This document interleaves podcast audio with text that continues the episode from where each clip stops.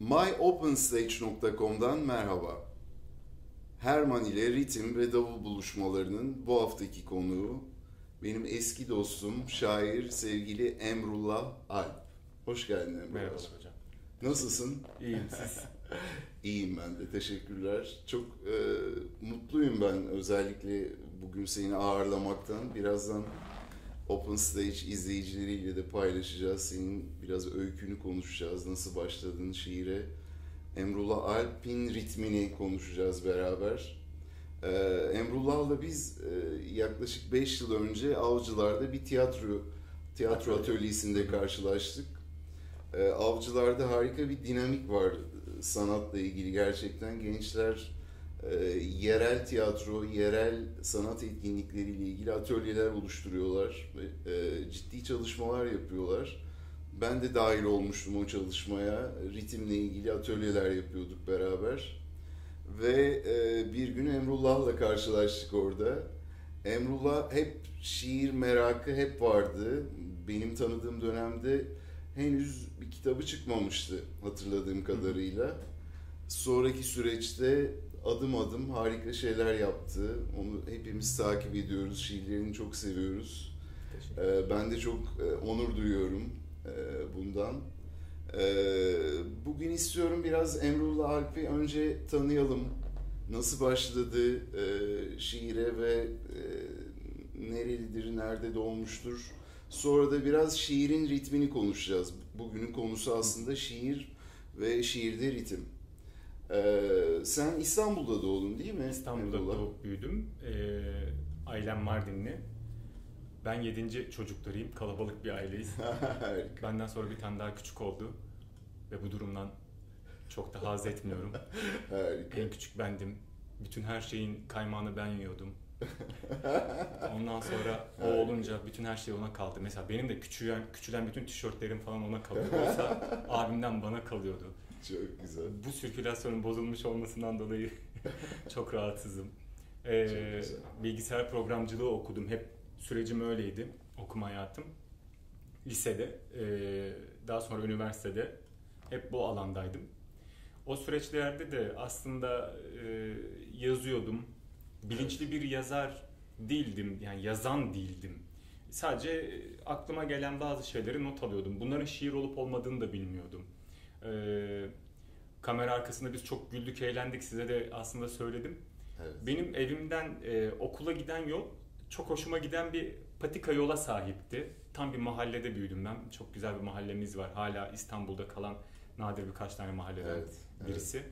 Ee, o patika yolda ben hep şarkılar söylüyordum. Şarkılar uyduruyordum. Çocukken herkes yapıyordur herhalde. Yani öyle düşünüyorum. Ben de şarkılar uyduruyordum. Evet. O şarkıları unutmayayım diye de not alıyordum. Yani bunlar e, şiir diye düşündüğüm şeyler değildi aslında. Evet. E, o şarkılar artık birikti, çok olmaya başladı. Çünkü her gün o yolu gidiyorsunuz, her gün yeni bir şarkı uyduruyorsunuz gibi düşünün. Ee, bunların daha sonra artık yaza yaza nasıl şarkı söylenir ya da bu kelime bu şarkıya ait değil. Yani işte e, bunu nasıl söyleyeyim? Şiirin bazı kelimeleri vardır. Onu şiire adapte edebilirsiniz. Şarkının da böyle şeyleri var. Evet. Ee, söz gelimi mütevelliti şarkının içerisinde yediremezsiniz belki ama şiirde yedirebilirsiniz. Evet, evet. E, öğreniyorsunuz bunu. Diyorsunuz ki ya bu kelimeyi seçmeyeyim de şunu seçeyim. Böyle böyle ben galiba kendi antrenman e, çalışmamı yapmış oldum. O çocukluğun yürüme aşaması. Benim de şiirdeki ilk yürüyüşüm galiba. Harika. E, kendim böyle tanımlıyorum. Ve sen e, ben de ilk defa e, duydum bunu senden. Sesli düşünmek diye sesli şiir yazmak diye bir kavramdan bahsettin. Yani hı hı. şiirleri sesli düşünerek, mırıldanarak e, melodiler, armoniler, uyumlar yakaladığından bahsettin. Biraz bahsetsene nasıl oluyor sesli şiir düşünmek? Hı hı. Özellikle Atilla İlhan şiiri böyle bir şiir. Atilla İlhan kendi sesini referans alarak şiirler yazar. Ee, bu bir yani onun tanımı değil aslında ama bunu e, yaparken daha rahat çalışıyor belki de. Ben de böyleyim. E, sesli okuyarak, sesli düşünerek o şiir yazıyorum. Benim e, şiir anlayışımda tamamen ama tamamen kelimelerin ritmi var. Ee, o ritim bozulmasın diye kelime seçiyorum. O ritim bozulmasın diye satırları e, bir e, ölçüye oturtmaya çalışıyorum. Ben serbest şiir yazıyorum. Serbest bir ölçüm var ama yine de her şeyde olduğu gibi sizin de söylediğiniz gibi bir ritim varsa şiirde de elbette ritim var. İşte o ritim bozulmasın diye sesli düşünerek hareket etmek zorundayım. Ee. Bu dediğim gibi yani benim kendi şiirimde uyguladığım bir yöntem. Ee, Atilla İlhan'dan da ben çok büyük haz alırım e, okurken de. E, onun okumasından da bu arada. E, hatta e, örnek verecek olursak Atilla İlhan şiirlerini çok rahat, çok güzel okur. Bu işte tamamen yazım sürecinde uyguladığı taktikle de alakalı aslında. Evet. Ee, belki Nazım şiir okurken bu ritmi alamazsınız. Hatta tam e, örneğini sizinle konuşurken şöyle vermiştik. Bir Cemal Süreyya'dan, Edip Cansever'den şiir dinlememişsinizdir. evet. Çünkü onların çalışma prensibinde sesli düşünüp şiir yazmak yoktur belki. Ama Atilla İlhan sesli düşündüğü için şiirini ritmi ona göre oturtturur. E, Böyle bir ritmi vardır. Yani e, kelime seçerken e, sesin o e, kendi içerisindeki uyuşun, e, uyuşmasını düşünerek hareket eder. Biz buna e, bize öğretilen şekliyle işte kafiyesine vesaire bakıyor diye aslında söylemiyorum bunu. Kafiyeden bağımsız söylüyorum. Sesin kendi içerisindeki ritmini e, referans alıyor bence. Ben de böyle düşünüyorum. Yani kendim oluştururken o ritmi yakalamaya çalışıyorum. Çok ilginç. Ee, yani serbest şiirden konuşmuşken aslında biraz onu e, ritmik bakımdan biraz seninle konuşmak istiyorum. İşte modern şiir mi diyelim ona, e, daha çok serbest yazılan şiirler görüyoruz. Ee, serbest şiir nasıl bir şey aslında? Ben baktığımda ritmik olarak analiz ettiğimde bana şöyle geliyor. Ritimsizliğin ritmi diyorum. Yani düzensizliğin içindeki düzen gibi. Yani nasıl e, belli yaslanabileceğin hece, aruz vesaire kalıplar yok. E, tamamen kendin e, kafiyesiyle, uyumuyla, armonisiyle, formuyla kendi içsel olarak aslında oluşturduğun, kendi içsel ritminle oluşturduğun şiirler gibi görüyorum ben. Ve e, hiç de kolay değil. Yani hepimiz yazıyoruz. Ben de şiirler yazardım zamanında. E, karalamalarım olmuştu ama her yazılan serbest şiir e, çok da iyi tınlamıyor kulağa. Yani belki de e, bu düzensizliğin içinde bir düzen yaratmak hiç kolay da değil aynı zamanda. Ee, öncelikle serbest şiir, modern şiir e, yani öyle bence bir tanımı yoktur. Hı. Modernlikle bir e, bağlantısı yoktur. E, hece ölçüsü de modern bir şiir bence.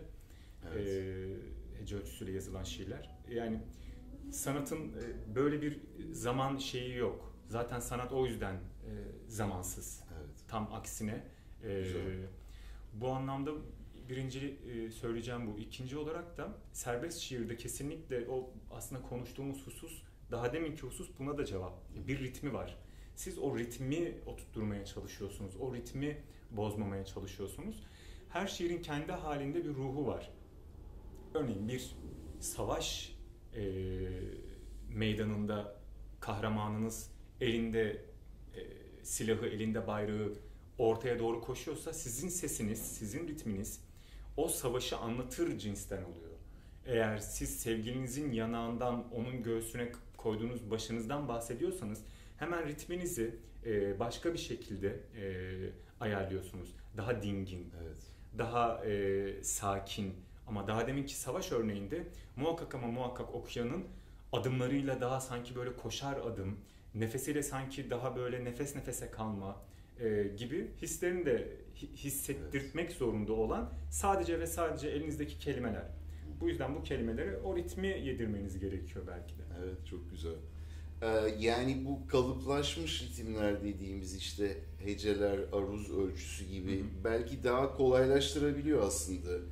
O kalıplara uyarak şiirini yazdığında e, daha bir yol açabiliyor sana ama ben serbest şiirdeki o düzensizlikte e, şiir yazmak bana daha zor gibi geliyor şu anda. Tam tersini aslında düşünürler. Evet, daima. evet tersi düşünülür. Siz böyle söyleyince ben e, sizin Türkiye'de kurtarılması gereken insanlar e, listesine alınmanızı hemen düşünüyorum.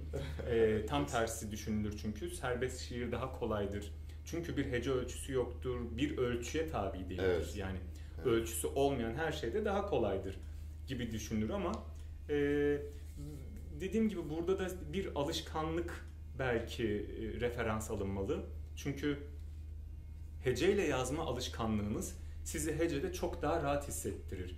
Serbest yazmak hececiye, e, serbest yazan içinde hece yazmak, hece ölçüsüyle yazmak zor gelebilir. Bu alışkanlıkla alakalı bir durum. Yoksa zorluk veya e, kolaylık Doğru. olarak çok söyleyemeyeceğim. Çünkü bana da belki hece zor gelebilir. Doğru. E, ama bir hececiye de serbest zor gelebilir. Yani bu alışkanlığın getirisi. Doğru.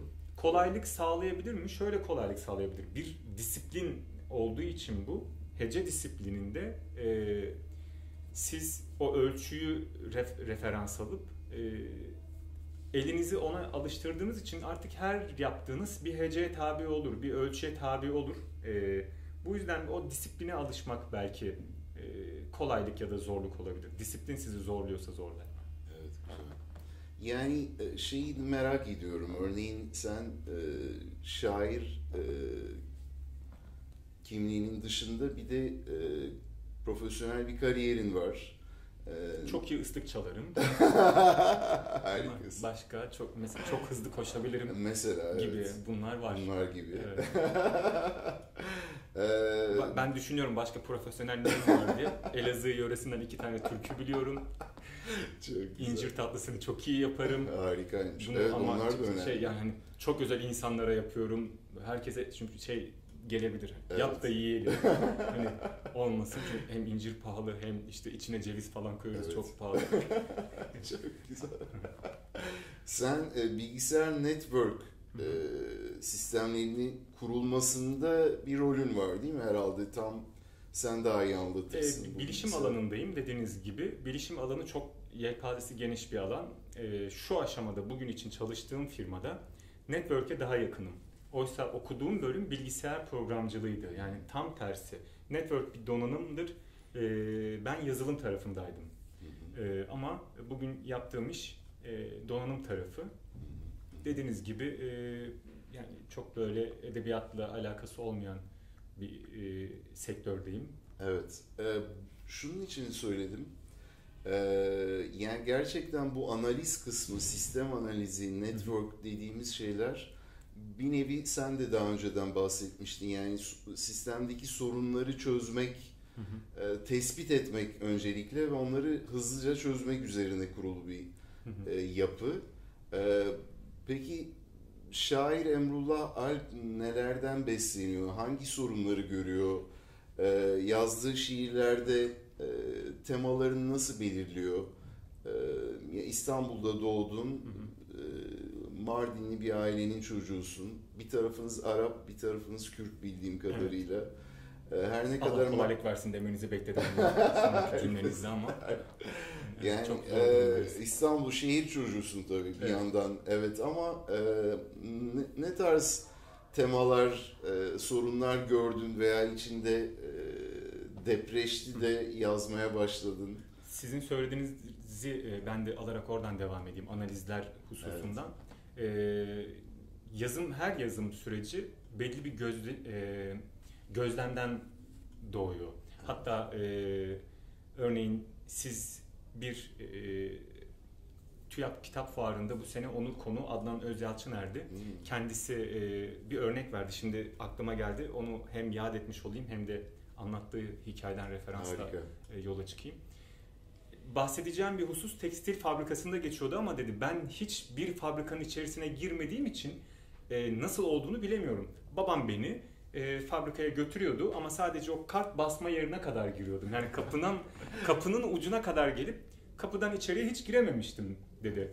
Daha sonra ben bir işte e, rica ettim. İçeriği gezip görebilir miyim diye. İçeriği gezdim, gözlemlerimi yaptım, notlarımı aldım ve bunu yazdım dedi. Yani siz bir gözlem yaptıktan sonra yapmadan da yazabilirsiniz elbette. Yani hayal dünyanızın sonsuz genişliği Evet. var. Ee, böyle tek tip bir şeymiş gibi bahsetmiyorum ama bir gözlem yapmak e, yazmanızda çok daha rahat hareket etmenizi, o sahayı genişletmeye yarıyor. E, ben kendim bu çağda yaşadığım için bu çağı gözlemleyebiliyorum. Daha rahat gözlemliyorum. Eski okumalar yapabilirim ya da ileriye dönük okumalar yapabilirim belki. E, ütopyalar, distopyalar okuyabilirim belki. Ama ben çağın içerisindeyken bu çağın içerisindeki e, bütün her şeyi analiz etmeye çalışıyorum. Evet. Kendim mesleğimle bağdaştırıyorsak. Şiir denince elbette akla muhakkak ama muhakkak işte romantizm, e, aşk e, geliyor. Hı hı. Gelmeli de. E, şiir kötünün içerisinde iyi oluşturma biçimi çünkü. Aşk da sevgi de mükemmel olandır, en iyi olandır. Kötünün içerisindeki en iyi şey sevgidir. Şiir bu anlamda eğer bir taşıyıcılık yapıyorsa bu kötü düzenin içerisindeki o kötüyü işaret edip e, ben bunu görüyorum e, en azından beni kötüler tarafına yazmayın e, demek istiyorum galiba. Evet. İyi bir şey yap, yapabiliyorum demiyorum. Çok uğraşıyorum iyi bir şey yapabilmek için. Bunu söyleyebilirim. Yani uğraş verdiğim yer iyi tarafta olma çabası. Bunlar da böyle gözlemlerle vesaire ya da şu çok önemli işte sizinle tanışıyorum. Yani siz olmasanız benim hayatım bu kadar güzel olmaz. Ya da e, diğer arkadaşlarım ya da annem ya da sokağımdaki işte o insanlar ya da kedim, köpeğim ya da dışarıdaki diğer canlılar olmazsa benim hayatım böyle olmaz. Ben bu bunları biriktirerek yaşamaya çalışıyorum. Bu birikmeyi çok önemsiyorum. Çünkü e, hep beraber olabilirsek ben çok mutlu oluyorum. Ben yalnız kalmayı çok beğensem, hoşuma gitse de e, bu benlik bir mutluluk. Yalnız kalmak beni mutlu ediyor. Ama e, hep birlikte olunca biz mutlu oluyoruz. Ben bizim mutluluğunu daha çok önemsiyorum. Harikasın. Ee, çocuklardan... 1, 1 Mayıs az var ama yani şey çok var ama yani buradan... Harikasın. Tabii ki yani e, kesinlikle sanat ve şiir olunca konu bence de e, toplumun her kesiminin sorunları da e, bir konu, önemli konular gerçekten.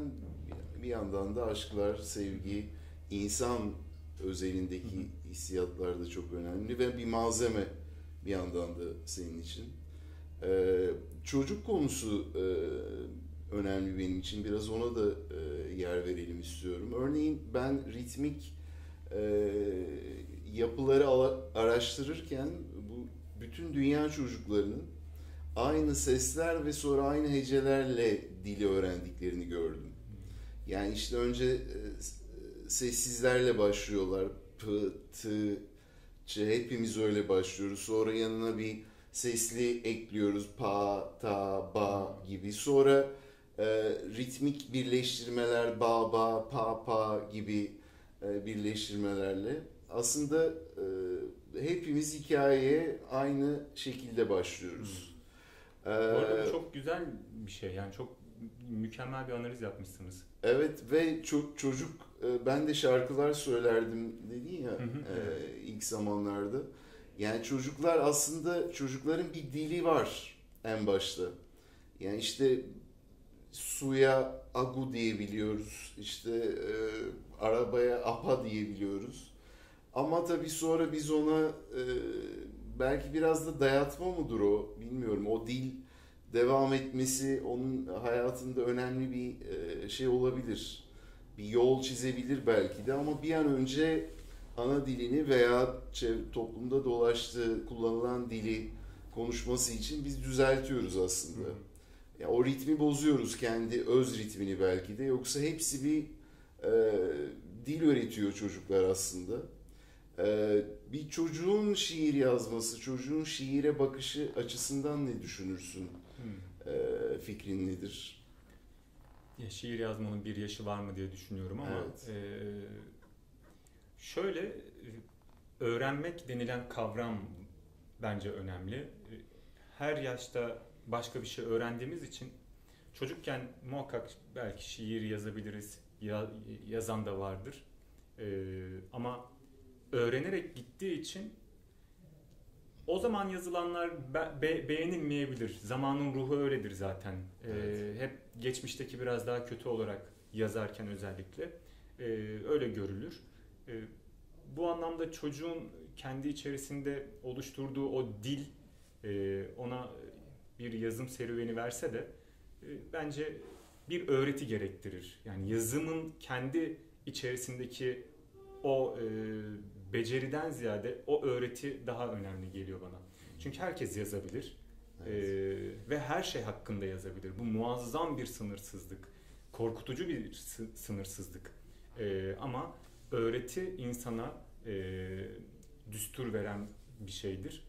O evet. öğretiyi aldıktan sonra yazmak bence çok daha önemli. Yani Doğru. buradan yola çıkarsak şarkı söylemek şiir yazmaya yöneltebilir mi bir çocuğu? Beni yöneltti. Evet. evet. Tıpkı seni yöneltti. Beni yöneltti. Ee, yani bu yol da açabilir aslında değil mi? Şarkı, Böyle baktığımızda. Şarkı bir e, format.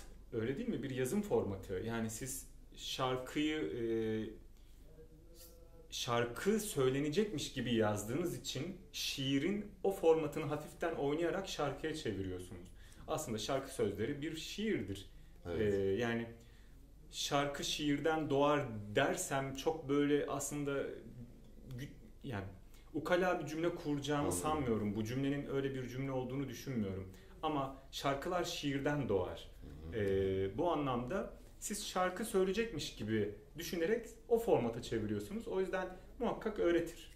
Ve e, daha önce de konuşmuştuk seninle. Her ne kadar günümüzde çok e, şiirden şarkıya dönüşen fazla iş çıkmadığını konuşmuştuk. Ama bir dönemin hı hı. en popüler şarkılarının aslında evet. e, iyi şairler tarafından yazıldığını konuşmuştuk. E, evet o şöyle e, yani 2000'li yıllardan sonra e, sanki şiirden şarkılar bestelenmiyor ya da bu çok azmış gibi bir analiz e, yapmıştım. Bunu sizinle konuşmuştum. Onu hatırlatıyorsunuz. Yani acaba ee, temaslar mı azaldı? Yani bir dönem şairlerle müzisyenler, hmm. tiyatrocuların temasları e, daha mı fazlaydı? Daha mı çok e, ilişikte oldukları için daha iyi işler çıkabiliyordu? O da olabilir belki. O da olabilir ama bizim elimizde sonuç var. Sonuçta evet. şu ki 90'lı yıllara kadar olan yani 2000'i referans aldığım için söylüyorum. O zamanlara kadar Atilla İlhan'ın, işte Ahmet Arif'in, Hasan Hüseyin Korkmazgil'in, Melih Cevdet Anday'ın, Orhan Veli'nin aklımıza daha gelmeyen onlarca yüzlerce şairin şiirleri bestelenmiş. Biz bugün bildiğimiz aslında birçok şarkının şiir olduğunu belki bilmiyoruz. Evet. Yani Şinanay Yavrum denildiğinde aslında bir Melih Cevdet şiiri okuduğumuzu evet. e, ya da hasretinden prangaları eskittim derken Ahmet Arif duyduğumuzu biliyoruz ama işte maviye çalar gözlerin dediğinde Ahmet Arif olduğunu bilmiyorduk. Evet. Bize ritminden dolayı güzel bir şarkı geliyordu ama aslında biz Ahmet Arif'i dinliyoruz şu anda. Nazım Hikmet için de böyle. Nazım'ın da bestelenmiş onlarca yüzlerce e, bestesi, e, şiiri var. Evet, evet. E, bu şu dönemde artık o bağlar biraz daha kopmuş gibi. İşte sizin söylediğiniz gibi artık bir yakınlaşma mı olmuyor ya da okuma mı yapmıyor şarkı yapacak olan sanatçılar şiirler mi okumuyorlar, şiir kitabı mı evet. okumuyorlar? Evet. Bunun analizini bilemiyorum ama bugün için ulaştığım sonuç bu. Evet. Şiirden şarkıların bestelenmediği artık. Değil Çok mi? az oldu. Değil mi? Ee, yani biraz bizim Open Stage'de yapmak istediğimiz şeyin konusu da belki o. Yani bu bağlantıları kurmak. Yani bir nebze aslında bizim şu anda yaptığımız şeydi o. Bir müzisyenle bir şairin hı hı. E, kendi disiplinlerinden e, hayata ve sanata bakış açılarıyla o bağlantıları kurmaya çalışıyoruz. Ritmin diliyle belki. Hı hı. Ee, bunu tabii e, hayatın içinde de paylaşımlar oldukça artıyor. Sadece e, mesleki anlamda değil. E, ben şairlerin okunmadığı konusunda e, şey değilim çok fazla ama o e, belki herkes kendi mi yazmak istiyor bilmiyorum ben yapabilirim diye çünkü bir şiiri müziğe adapte etmek de kolay bir iş değil. O da bir onun için diyorum ya bir altyapı gerektiriyor belki de. Yani çok tiyatroda bilmen gerekiyor biraz. Şurada çok ufak bir parantez açayım. Çok güzel aslında e, bağlayıcı bir şey yakaladınız. E, Şinanay şiir, Melih Cevdet'in o şiirini okusaydınız büyük ihtimalle siz de ben de geriye kalan milyonlarca insan da o şekilde besteleyecekti. Evet. Yani işte Ada Vapuru Yandan Çarklı. Hı hı. Nasıl okunabilir ki başka türlü bu? Çünkü bunu tam olarak ritme bağlayacağım işte. Evet. O ritimle yazıldığı için öyle. Evet, Şarkının içindeki o ritmi yakaladı, yani şiirin içerisindeki o ritmi siz de yakalarsanız o şekilde bestelenir o. Evet, evet. Yani onlarca, yüzlerce bestesi çıkacak şiirler vardır farklı şekilde. hı. Ama bazı şiirler tam olarak o ritimle yazıldığı için onu yakalarsınız. Evet, çok doğru. Çok doğru. Ve bu gelenekselde de aslında türkülerde, işte başka Kızılderililerde veya Eskimolarda da bu serbest şiir e, geleneği çok eski bir gelenek aslında. Kullanılan bir gelenek. Anadolu'da türkülerde de çok var. E, yeni döneminde en trend e, tarzı herhalde serbest şiir diyebiliriz. En çok Evet. yazılan şiirler içinde. Ee, biz bizde özellikle yani hani bizim coğrafyamızda divan e, edebiyatıyla birlikte ilerleyen bir şiir anlayışı var ve hece ölçüsü de var. E, bizim topraklarımızda bile artık pek nadir e, Evet. Dediğiniz gibi dünyada da böyle bir trend var serbest e, Evet. şiir yazılıyor doğru. Her şairin kendine özgü bir ritmi var dedik biraz önce. Ee, bir şair analiz etsen ya da ufak değinmek istesen nasıl bir ritmi vardır? Ee, senin beğendiğin, yakın gördüğün şairlerden e, birkaç isim üzerinden konuşsak eğer. Nazım'ın bence çıkan daha sonra yavaşlayan bir ritmi var. Bu nasıl tabir edilir bilemiyorum. Ben Evet. sizin kadar e, Aha. Lütfen bu- paylaş yani bizimle. Şey yapamayacağım ama e, mesela onun bir şiiriyle çıkacak olursak yola e, işler atom reaktörleri işler yapma aylar geçer güneş doğarken yani başladığı gibi değil. Evet. Hep sonunda e, buna ne denilir yani düşen evet. bir ritim var burada. İnişli çıkışlı İnişli yani, çıkışlı. Evet. Yani didaktik e, ya da stabil bir iniş çıkış değil ama bu. Evet. Şöyle yani başlangıçtaki yükselmeyle e, sondaki yükselme e, çok farklı. Hı hı. E, bu bence Nazım'ın tam olarak işte yazım dili. Yani tam Nazım e, kendi şiirini çok doğru okumuş. Hı hı. E, biz e, onun gibi okuyamıyoruz onun şiirini. O kendi ritmini bildiği için Evet. Kendi sesiyle böyle okumuş. Çok E, güzel. e, Başka mesela? Atilla İlhan'da e, işte ben sana mecburum bilemezsin hususunda olduğu gibi e, kendi ritmi sabit. Yani hep e, vuruş hep aynı. E, aklıma şimdi hani şiirleri getirmeye çalışıyorum ama kamera karşısında çok zor. e, yine Orhan Veli'de e, tamamen ama tamamen şey düşünebilirsiniz. E, caz düşünebilirsiniz. Hmm. E, çünkü Orhan Veli'nin garip akımı zaten odur. Var olan düzene karşı yazılmış bir şiir olduğu Evet, için evet. şiir anlayışını bozmak adına yapmış olduğu için caz olabilir. Güzel, E, güzel. böyle yani aklıma gelenler bunlar. Harika. Ee, peki biraz da anılarından bahsedelim. Ee, senin şiirin e, böyle kilit anahtar Hmm. rolü gördüğü bir anın vardı. Ee, lisedeyken mi? Çünkü Tam benim hani başlangıç noktalarım olduğu için e, biraz kilit evet. Şimdi e, Anlatır mısın bize? diploma notuyla alıyorlardı bizde lisede öğrencileri E, ve benim diploma notum biraz yüksekti. E, bilgisayar bölümünü aldılar bana hiç sormadan. Fakat o sınıfın tamamı kız öğrencilerden oluşuyor. 30 tane kız var ve ben tek erkeğim. Bu sonra 7 tane erkek, işte 36-37 tane kız e, sınıfı oldu. Bütün e, herkes e, eğer bir beylik taslayacaksa, bir bir şey yapacaksa gelir bizim sınıfın önünde yapardı. Biz de e, yani onlarca erkek arkadaşa 7 kişi zaten biz çok 4 kişi çok iyi arkadaştık. Sessiz sakin boynumuzu bükerdik. Ne söylerlerse eyvallah derdik. Böyle bir sınıfımız vardı ama e, sınıf çalışkan sınıf diye ayrılmıştı öğretmenlerin gözünde. E, bundan dolayı da bizim müdür yardımcımız o, e, ilçede şiir yarışmasının olduğunu, Evet. e, bu şiir yarışmasına e, işte siz şöyle bir sınıfsınız, böyle bir sınıfsınız, sizin katılmanızı, katkı sağlamanızı bekliyoruz gibi bir şey söyledi. E, benim de e, o aralar aramın bozuk olduğu bir öğretmendi o. Çünkü şöyle dediğim gibi e, sadece öğrenciler değil bazı öğretmenler de eğer beylik yapacaksa yine bizim sınıfta yapardı. Biz beden eğitimi dersinde koşu yaparken dışarıda arkadaşım yavaş koşuyor diye öğretmen ona kötü davrandı.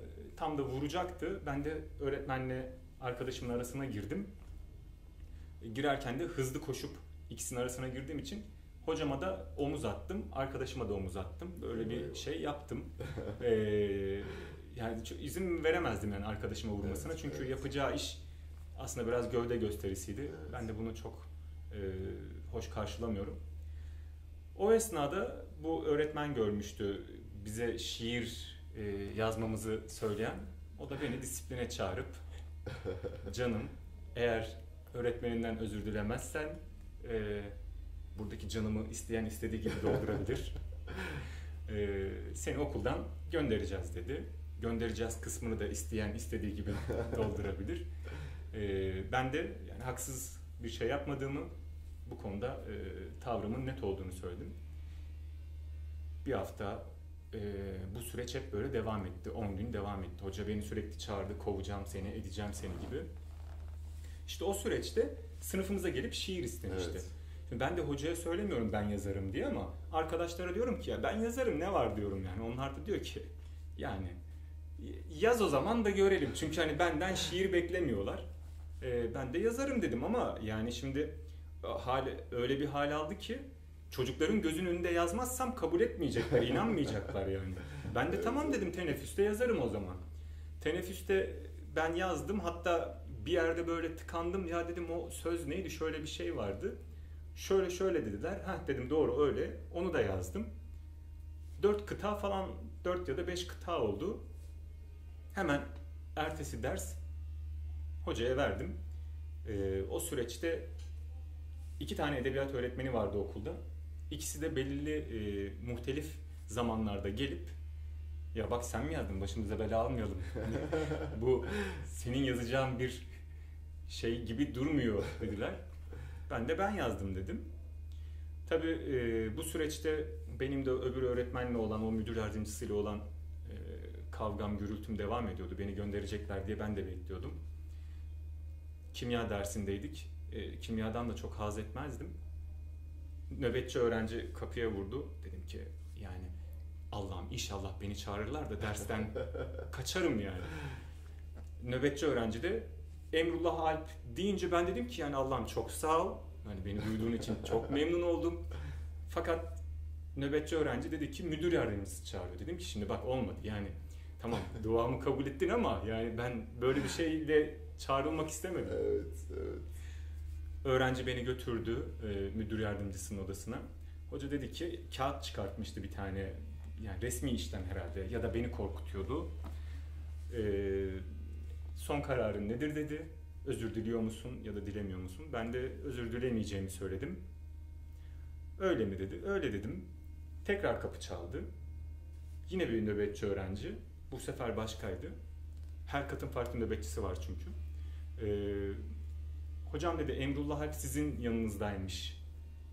Beni müdür bey gönderdi de dedi. O da evet benim yanımda ben hallediyorum zaten. Sanki hani e, kovacakmış da o Evet, zaten evet. o. Ha yok hocam dedi. Emrullah Alp şiir yarışmasında birinci çıkmış da ödülünü verecekler. işte ben o anda tekrar Harika. e, duamın kabul olduğunu Yes. e, böyle bir şeyle denk gelmiştim. Yani şiirin hayatımı kurtardığı yerler Evet. oldu. Evet, Ee, evet. Borçlusun şiiri sen. Bir yandan da Öyle düşünmemiştim. evet, olabilir. Ee, ne güzel, çok güzel. Ee, biraz da şey bahsedelim istiyorum. Ee, senin şairlerin beraber fikir üretmesi, işler üretmesiyle ilgili e, bir proje fikrin vardı. Ee, onu da bizimle paylaşsana. Aslında bu e, sanatın birçok alanda uygulanan bir alan ama işte güzel sanatlardan, e, farklı disiplinlerden kişiler bir araya gelip bir rezidansta ayrılmış Evet. özel bir yerde belli bir zaman geçirip Hı hı. sonra üretimlerini paylaşmaları gibi veya müzisyenlerin bir araya gelip belli bir süreçte üretimlerini bir konserle paylaşmaları gibi. Ee, sen şairlerle ilgili böyle Hı hı. bir fikrin vardı. Ee, bu iki tane e, fikir aslında. Bir tanesi sizin de tam bahsettiğiniz gibi. Ben istiyorum ki her il olabilir, her ilçe olabilir. Ama butik, güzel böyle e, şirin görünen bir ev, evcik. E, Hı hı.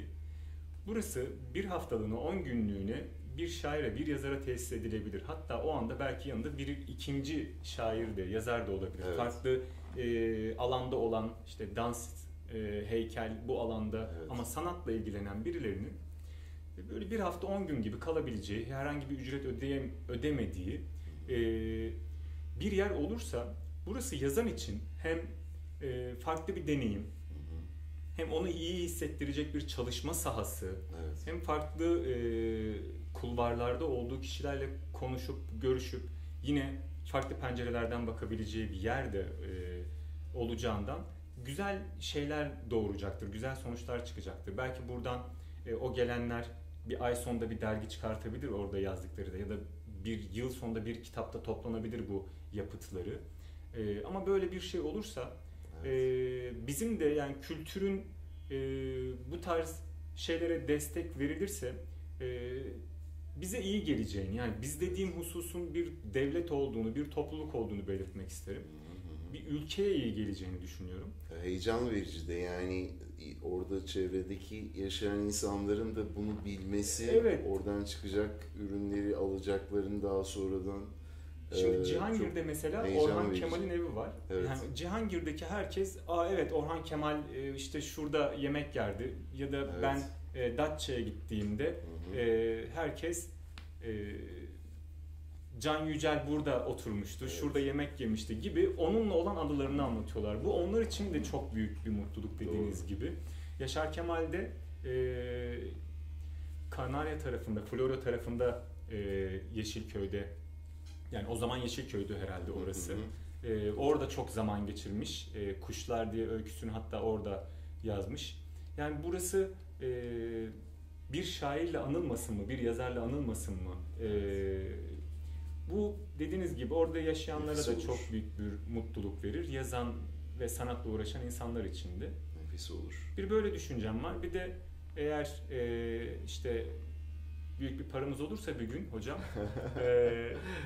Diyorum ki yani 8-10 tane bungalov ev yapsak, taş ev yapsak. Evet evet. Burada biz zaten kendi imkanlarıyla geçinen bir yer edinmiş oluruz. Hı hı. Biz bu evlerden iki tanesini işte böyle yazarlara, şairlere versek de onlar bir hafta 10 gün kalsalar ücretsiz, yazsalar, etseler, oradan da yararlansalar.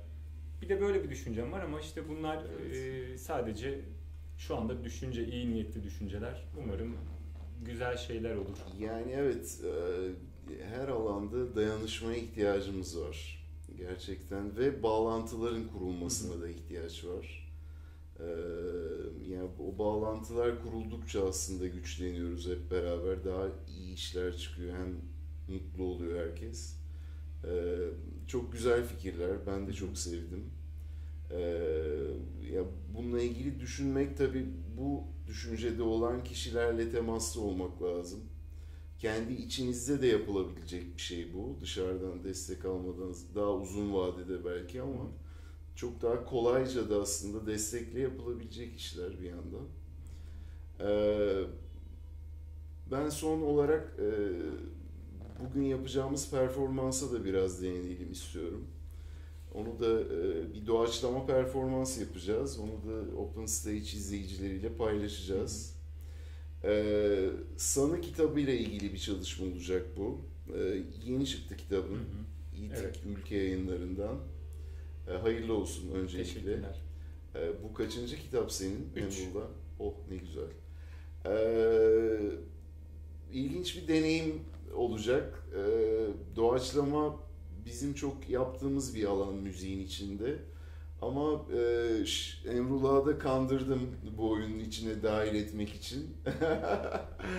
Ee, şiir ve ritim, vurmalı çalgıların iç içe e, bir doğaçlama nasıl bir performans çıkacağını beraber göreceğiz. Ee, ne hissediyorsun? Doğaçlama aslında sen, ben çok önceden de biliyorum, sen anında bir tema üzerine şiir yazabilen de birisin. Ben e, tamamen size güveniyorum. Sizinle birlikte e, olacağım için ekstra mutluyum. E, bir de deneysel çalışmaların e, daima e, güzel e, olduğunu düşünüyorum. Evet, E, sizinle yapacağımız da e, muhakkak e, güzel olacaktır. harika. Yani birbirlerimizin alanlarına bulaşacağız biraz, o çok keyifli. İki tane güzel şey buluşturacağız. Bundan kötü bir şey çıkmayacaktır. İki güzel. e, sadece bir güzel daha yaratır yani. Harikasın. Tekrar yeni kitabın hayırlı olsun. Sanı. Teşekkür ederim. Ee, çok sevdiğim şiirlerin ben e, vardı önceki kitaplarındandı. Ee, inşallah ben şarkı yapmak isterim senin Çok şiirlerinden. mutlu olurum. Ee, onur duyarım ben de. Ee, daha çok yapacağımız şeyler var beraber. Bu ilk olsun. E, çok memnun oldum. Ayağına sağlık. çok teşekkür Ee, ederim. her çok şey sevindim seni ağırlamak. Onur benim için. Bir mukabele benim için. Ee, yeniden görüşmek üzere. Görüşmek üzere.